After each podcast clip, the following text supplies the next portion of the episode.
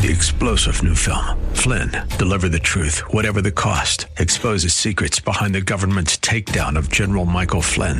Flynn knew what the intel world had been up to. He ordered the first audit of the use of contractors. This set off alarm bells. He told the truth. He was the most dangerous person for Donald Trump to hire. They had to get rid of Flynn.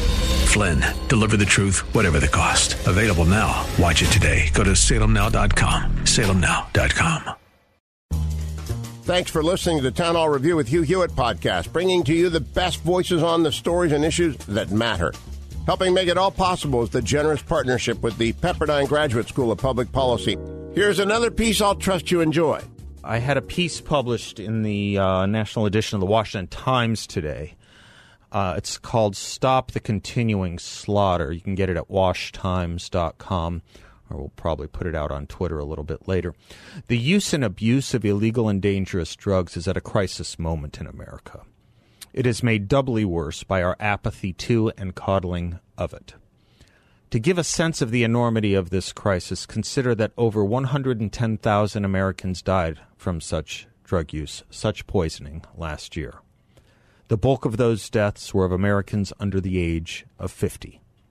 In fact, more Americans under the age of 50 died from drug poisonings last year than all Americans under the age of 50 died from COVID in three years. More adolescents died from drug poisonings last year than all children from COVID in three years. If we need a visual, consider two commercial airlines crashing into each other every single day in America. Take the largest football stadium in North America, at the University of Michigan it still seats fewer Americans than died from illegal and dangerous drugs last year. It's not just a crisis or an epidemic, it's a mowing down. In fact, it's a slaughter.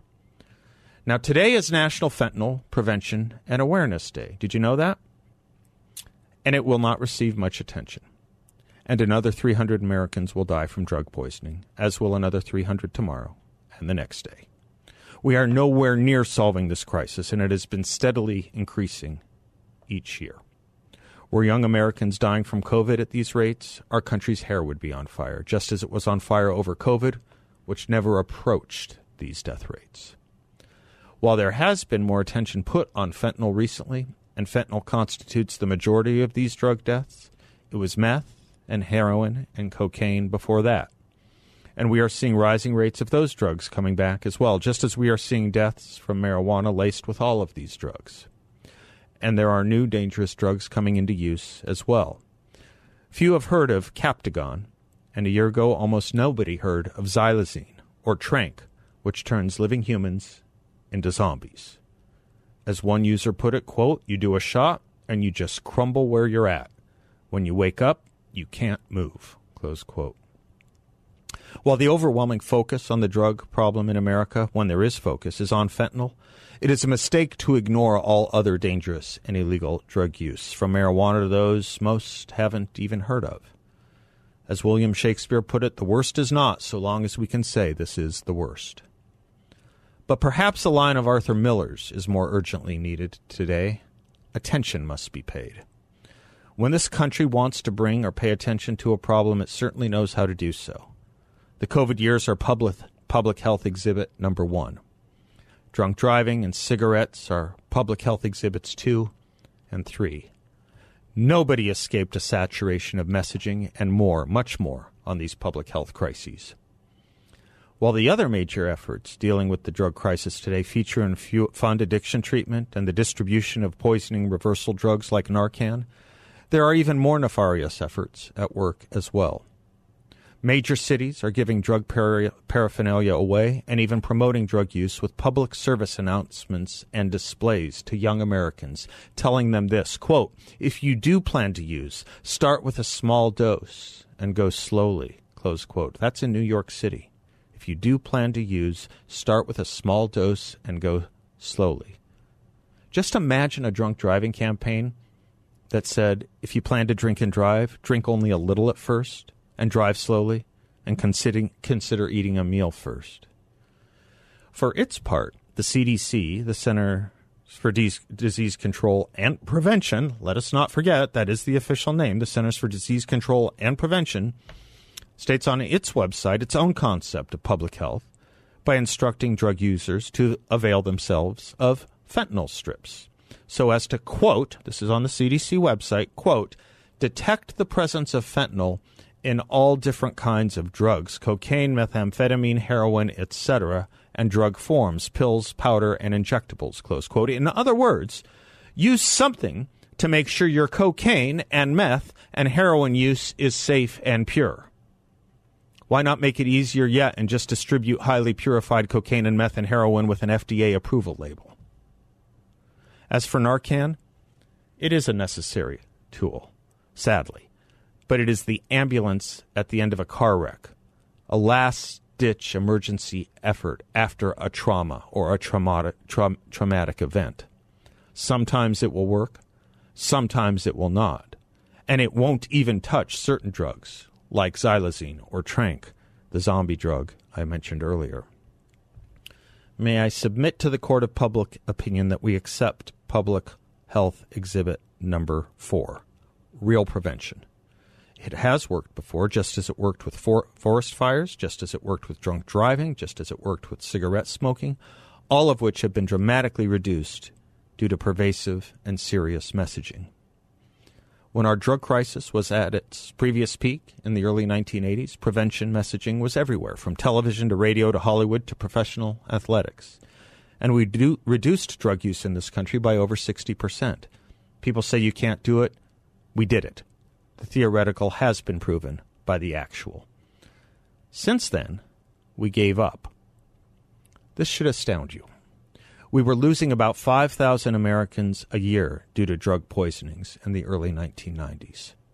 Today, our country has grown by about 30% in population, but drug poisoning deaths have increased by over 2,000%.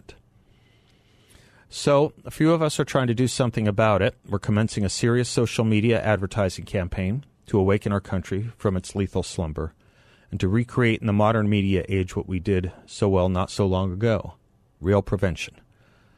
Let us now, at long last, all take arms against the slaughter, and by opposing it the way we know how, when we are serious and want to, end it. That's my piece in uh, today's Washington Times. Um, I woke up this morning to a few social media posts about this being National Fentanyl Awareness and Prevention Day. And I kind of wanted to ask how many people saw anything about it today. Just another airy abstraction that won't do much. Look, it's important people know about it, obviously. But I didn't see much on TV about it. I didn't see that much on social media about it either after 9 a.m., after the first press releases went out from the organizations and the federal government. And when you look at what the federal and state and local governments are doing about this, as I said, they're making it worse. They are promoting use, they are promoting drug use. That's their concept of public health. It's put under the name of various things like harm reduction but these are Orwellian names that are creating more and more harm. Take a look at the major cities in this country. Take a look at the death toll. It's time we recreate and do what worked. Got it down by over 60%. That is a victory of public policy by any standard or by any measure. Think about if we could have gotten or if we could get fatherlessness down or welfare down or anything down by 60%. Chronic homelessness, poverty, you name it. There'd be ticker tape parades, and there would be forever books and essays on all of it. We did it with drugs. But you know, there's this weird bodily autonomy, there's this weird issue and notion in the public health fields these days that's more than about just appeasement and bodily autonomy. It's in a very, very, very, very perverse way. It's about not just really encouragement, but enabling. Enabling. That's what we're doing. And every year, the numbers grow.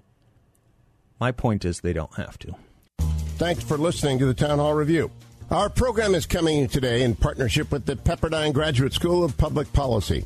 It's America's most unique graduate leadership programs offered on Pepperdine's breathtaking campus in Malibu, California. Learn more at publicpolicy.pepperdine.edu. If you're enjoying the podcast, please tell a friend to go to Town Hall Review and sign up as well today.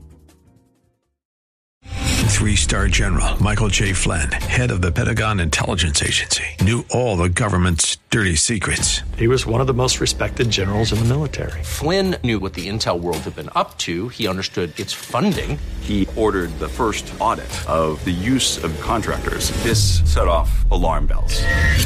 The explosive new documentary, Flynn, Deliver the Truth, Whatever the Cost, uncovers the facts behind this scandal. Flynn told the truth. He was the most dangerous person for Donald Trump to hire. I find out the worst enemy that I'm going to face in my life is right here in America. They took my assessment and they wanted me to change it. And I was like, I'm not changing it. They had to get rid of Flynn. With in depth interviews, archival footage, and never before seen personal records of the man behind the headlines. I just felt like I was drowning. Flynn, deliver the truth, whatever the cost. Available now. Watch it today. Go to salemnow.com. Salemnow.com.